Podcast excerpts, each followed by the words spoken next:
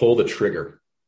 Don't think about it too much. Analyze it, obviously, do your math, mitigate your downside but the easiest thing in the world to do is nothing. Quick disclaimer the views and opinions expressed in this podcast are provided for informational purposes only and should not be construed as an offer to buy or sell any securities or to make or consider any investment or course of action. For more information, go to bestevershow.com. I want to introduce to you Ash Patel. He is a full time commercial real estate investor. He's going to be doing the interview today and a lot of them moving forward. I'm still going to be doing interviews, just not as many and he is going to ask tough questions while still building rapport. That way it's not awkward. He's a good friend of mine. Join me in welcoming Ash Patel. Hello, best ever listeners. Welcome to the best real estate investing advice ever show. I'm Ash Patel, and I'm here with today's guest, Jacob Vanderslice. Jacob is joining us from Denver, Colorado. He's the principal of Van West Partners, which focuses on acquisition and management of self storage centers. Jacob's portfolio consists of $195 million of real estate assets.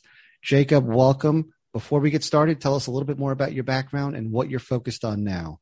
Ash, good to see you. Thanks for having us on today. Yeah, born and raised in Denver. I've got two kids that are almost three and 18 months, so they keep us busy at home. We got started doing single family fix and flips about 15 years ago and we scaled that business up. We've done well over 1,200 all over the country, mainly in the Denver area. We got into commercial real estate in 13 and 14, and we started doing adaptive reuse retail projects. So basically, repositioning old warehouses into multi tenant experience based retail, breweries, yoga studios, gyms, coffee shops. Held on to some of those and sold off a bunch of those as well. And then we got into self storage in 2015 and kind of grew the platform from there. And Self storage is really our main line of business. We dabble in some residential development on the side, but we are mainly self storage investors, owners, and operators. Jacob, Denver, Colorado. I think you guys invented repurposing warehouses to mixed use buildings. That's right. We were a thought leader there for sure. yeah.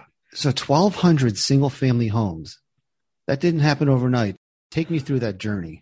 I got started when I was in my early 20s and just kind of experimented with a few deals and took a lot of hard knocks during the downturn. I learned a lot. I would do it again and kind of grew the platform from there. Most of our deals we were sourcing at the trustee sales.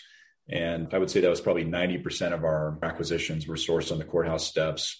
And that kind of dried up about three or four years ago. There were just less trustee sales. So we started doing more direct to seller marketing that we learned about in our various mastermind groups. And scaled it up from there. We've gotten a little further away from that business in the last year just because inventory is so tight. We're mainly focused on our commercial line of business, but it's a fun business. We know it and love it and came up from our roots in single family.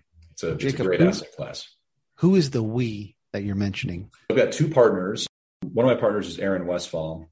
We go back to junior high together, high school, college roommates.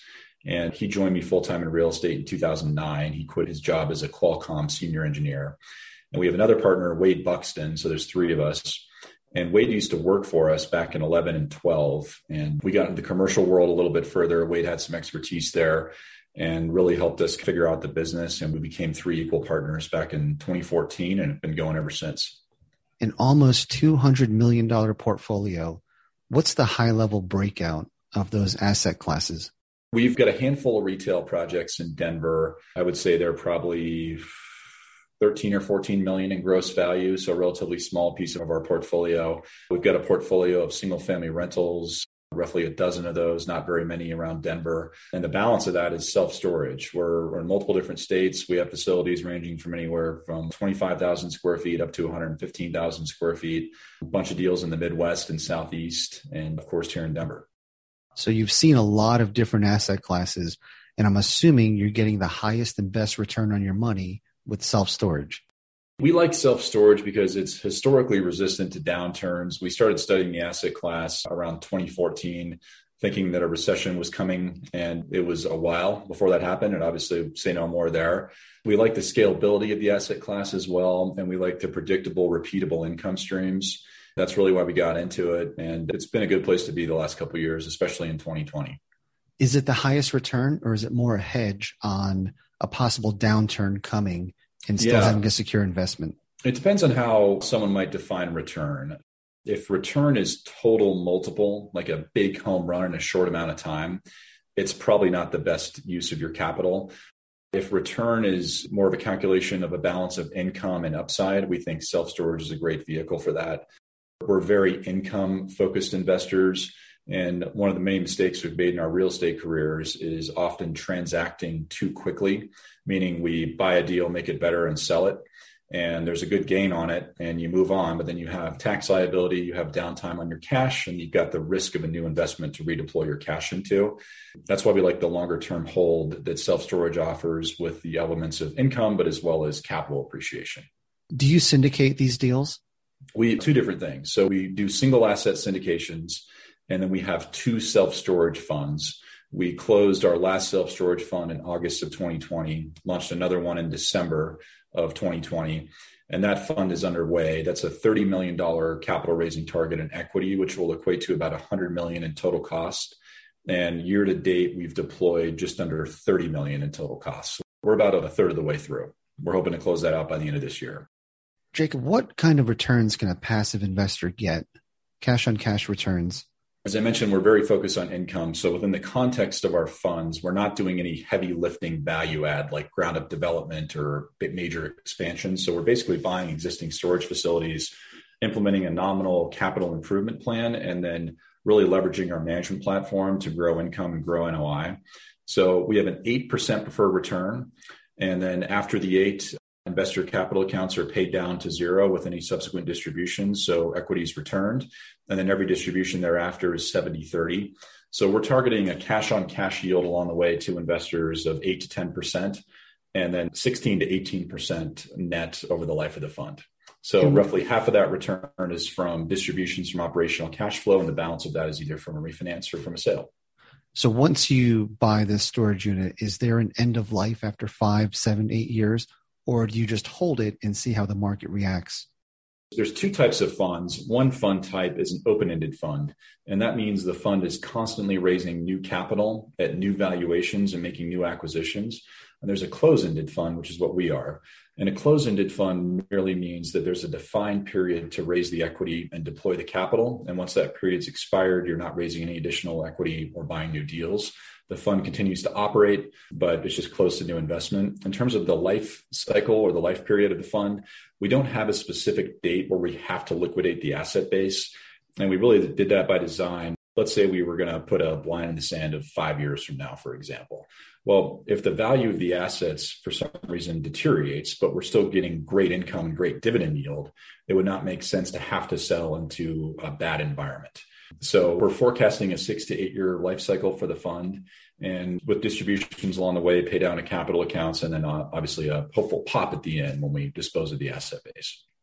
Got it. So self storage, it seems like everybody's chasing these deals. How do you find self storage deals? Deal flow has been increasingly challenging, like it has been in a lot of asset classes. But the number of investment shops out there that had capital allocations to like hospitality, retail, office, and those have obviously taken big hits in 2020. So they've shifted their capital allocation to self storage because it's been fairly defensible and it performed well last year and continues to. So deal flow is tight. So to source deals, we do a couple different things. We do a little bit of direct to seller marketing we placed about $10 million off of direct mail, maybe $5,000 in direct mail. It was basically a business letter saying, Hey, we're not brokers. We want to buy your storage facility. You might be surprised with our offer. And then beyond that, it's a lot of broker networking. I hate using the term off market deals because sometimes an off market deal is worse than a marketed deal, but we have gotten some good off market deal just with broker relationships. So, yeah, typical deal flow practices, just direct to seller marketing and networking with national brokers. So a lot of our best ever listeners may have graduated from single family, some duplexes, triplexes, smaller multifamilies, and they come across a self storage facility near where they live or invest. And let's say it's a smaller unit. What's small? 50, 60 units? Yeah, in terms of unit count varies, but in terms of square feet, I would say a pretty small deal is about 25,000 square feet. Okay. Yeah. What's your advice to them what do you look for? And you think a lot of people think that self storage is kind of hands off, like car washes and laundromats, which are not by any means passive. It's a job. What advice do you have? And I'm in the same boat. I've looked at these deals and I don't know what's involved with running a smaller one off self storage unit. Yeah, self storage is not passive and it's not hands off. Building wealth in real estate is not easy, regardless of the asset class. There are really very few fire and forget deals out there. So self storage is very operationally intensive. And I would liken self storage, it might seem like a stretch, but I would liken it most to hospitality in that your rates are constantly changing. You have peaks and troughs of demand based on the time of the year. Summer is higher demand than wintertime, for example. And you constantly have customers moving in and moving out every day. So in self storage, all the leases are month to month. So you have folks stay there for three months, they move out, somebody else moves in. So you have this constant churn. And customer service is really important as well. So good Google reviews, keeping people happy, solving customer complaints. Like if the gate system goes down or whatever might have happened, you have to have a good operations team overseeing that. But if you're looking at a deal in your backyard and you're considering buying it, the first thing you need to look at are supply ratios. Self storage is very local supply sensitive. So we track supply ratios in the one, three, and five mile trade radius. Nationally, there's about seven square feet per capita of self storage. Once you get into a submarket over 10, you start to see a decline in rates and occupancy. And then on the other side of it, once you're below maybe six square feet per capita, you start to see more buoyant rates and more consistent occupancy. So the first thing you got to look at is the supply ratio and the one, three, and five mile trade radius. And if that makes sense, you've got to think about how you're going to operate it. And you've got two options there. You can hire a third party management platform, which you'll pay for. And we found that over the years, there's a lot of good third party platforms out there, but we've found that nobody cares about your deal more than you do, which is why we self manage. It's very simple human nature. As an owner, you care more than a third party, no matter how great the third party might be. So you got to think about how you're going to operate it. So you could hire a third party and you could have a higher expense load because of that, because you're paying them fees and marketing allocations, or you run it yourself. And a number of self storage facilities out there today, including deals in our portfolio, with the technology that's available, you can run these things effectively without having a full time on site staff member. If not having an on site staff member at all, you need somebody for repairs and maintenance and quality control checks. But it is possible to connect the gate system, for example, to an internet connection, have your customers lease their units online and not have to have a person there. So it's by no means passive, but if you set up your platform well, you can effectively run a facility without having to pay somebody full time to be there a lot of questions on that advice. Thank you for that. Is there a website or somewhere you can go to get those metrics on the supply side? Yeah, they're available in a couple different places. One of them is CoStar, which is kind of the commercial MLS. Another one is Crexi, which is similar to CoStar.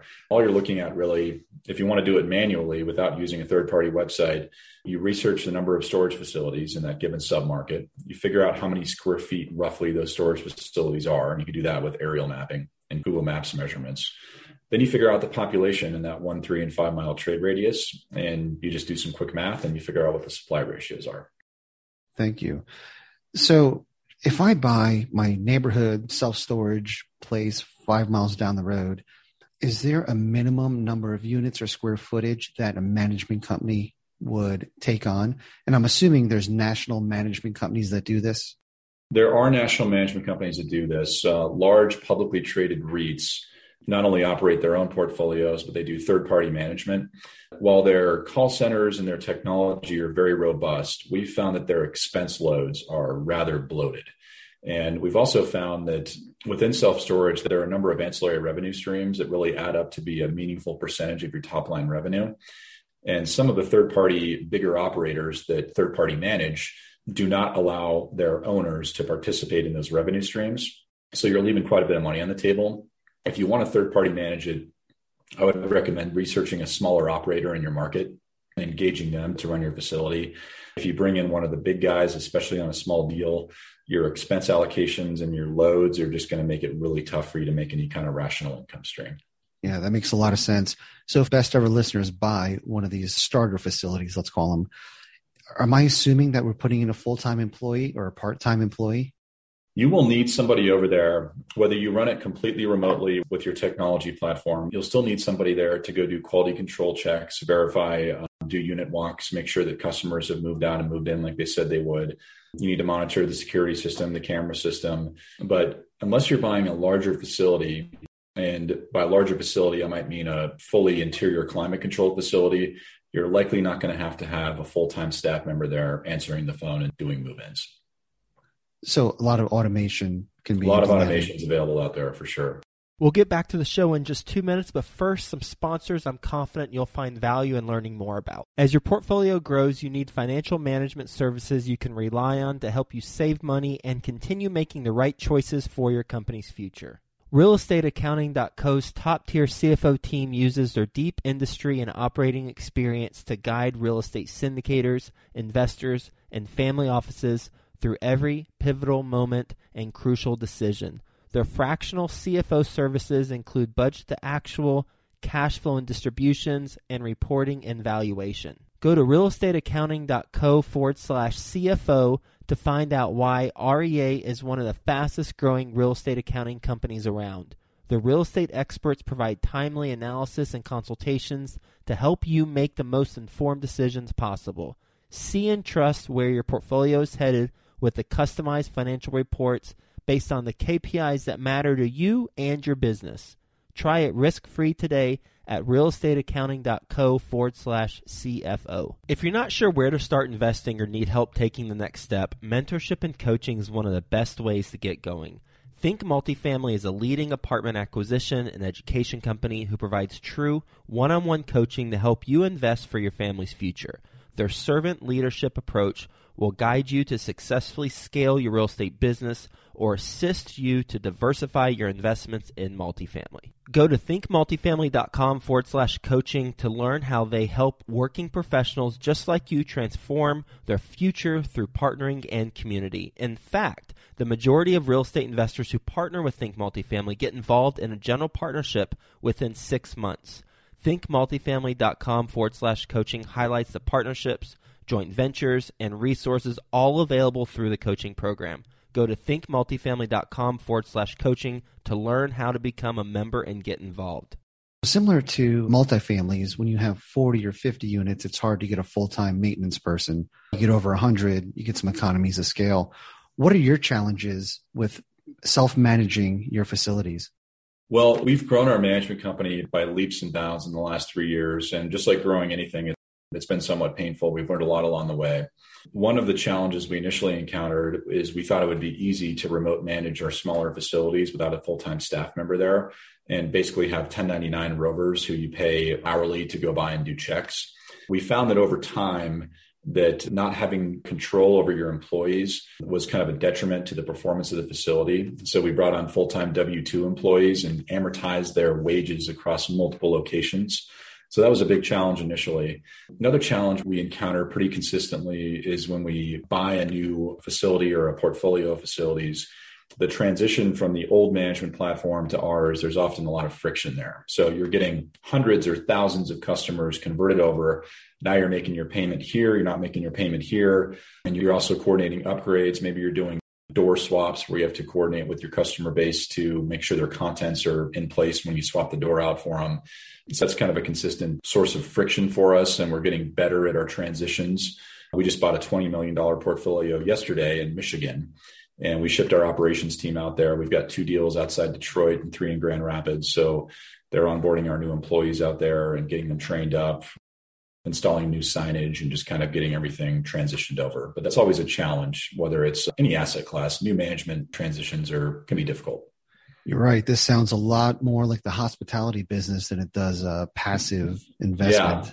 Yes, you can do it in a passive way and you can certainly make your life easier. But once again, creating wealth anywhere is not simple. There's operations involved, there's risk.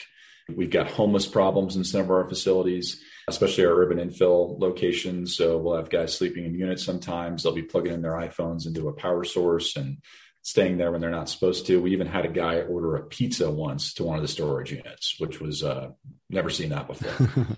yeah. What's the average length that somebody rents a storage unit? Have you ever leased a self storage unit, by the way? In college over the summer put my okay. stuff in there that I didn't want my parents to see. sure, sure. Yep. Same here. So most of our customers think they're going to be there for less time than they actually stay. So our average duration of tenancy right now within our portfolio is about nine months. And most people think they're going to be there for three, but it hits their credit card every month. It auto drafts. Their stuff is out of sight, out of mind. They don't want to deal with it. They don't want to deal with moving it to somewhere else So by and large, folks stay longer than they think they will. So it's around nine months on average for us. And the so called eviction process, is that a big deal? Or is it just very systemized where if somebody doesn't pay, there's a process? Yeah, I'm going to sound like a dirty capitalist here, but there are no fair housing laws in self storage. So if you don't pay, our first line of defense is your gate code gets shut off and you can't get into the building or into the facility. If that goes long enough, you get an overlock on your unit. So if you do get in, you can't get to your contents. And then if it goes a little bit further, there's an auction process where you publish something in the local news publication saying we're auctioning the storage unit. Auction buyers come in and make bids on stuff. If there's more proceeds than they owe in rent, it goes back to the customer, but that almost never happens. So the point of the auctions really is not so much getting income from their contents, it's getting a non-paying customer out, getting their contents out and getting a paying customer in place of them. And how long does that process typically last from It's um if you're doing it fairly efficiently, it's 30 to 45 days from when they roll over for the first time to when the auction might happen. Okay. So when you look at new deals, obviously the supply metrics are significant. What are the other elements that you look for to figure out whether it's a good deal or not? Well, primarily beyond supply, it's just good nuts and bolts real estate. So, is there density? Is there population growth? Is it a state with an oppressive tax situation or people fleeing? Like, for example, not to knock New York and California, but like New York and California. So, we like states with growth. At the submarket level, density is more important than income.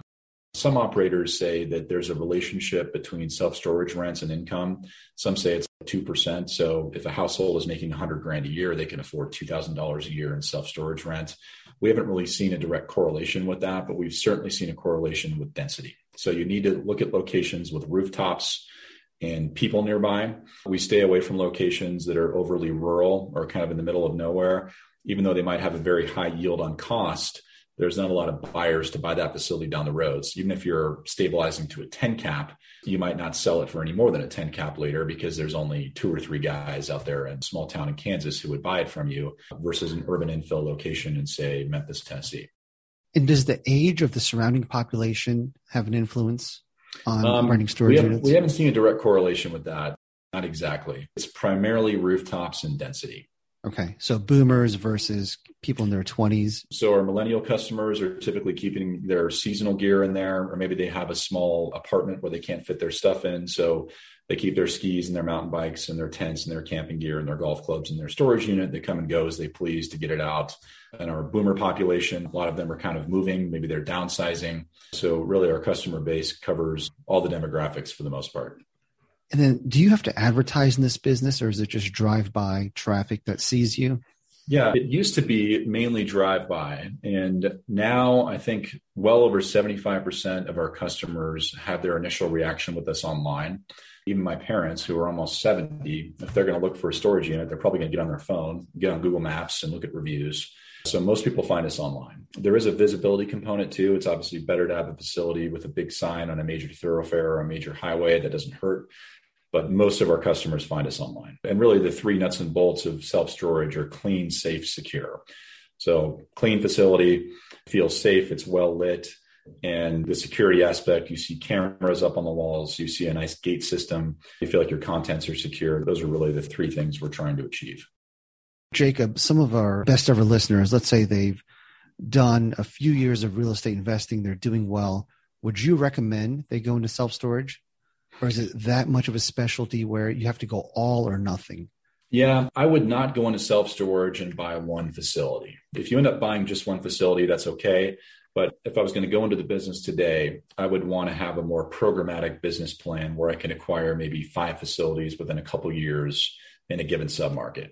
And like we talked about earlier on multifamily, operating a storage facility has a lot of fixed costs and you can amortize those fixed costs more effectively in a larger portfolio than you can on a single asset. That makes sense. Jake, what's your best ever real estate investing advice? Pull the trigger. Don't think about it too much. Analyze it, obviously, do your math, mitigate your downside. But the easiest thing in the world to do is nothing. Go out and do a deal.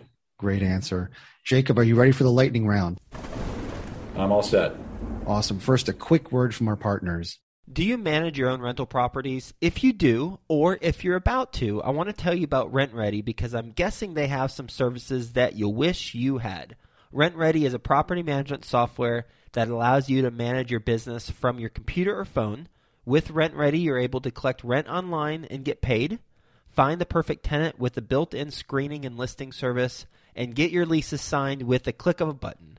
And tenants really love using RentRedi's app too they can pay rent using the card, ACH, cash. They can set up auto pay, get renter's insurance if you require it, and they can even build their credit score through RentRedi's new credit reporting feature. And the best part, RentRedi is unlimited. That's right. All this is flat priced. There's no tricks or hidden fees. RentRedi is designed for investors who manage their own properties so that you don't have to worry about paying more for building your business.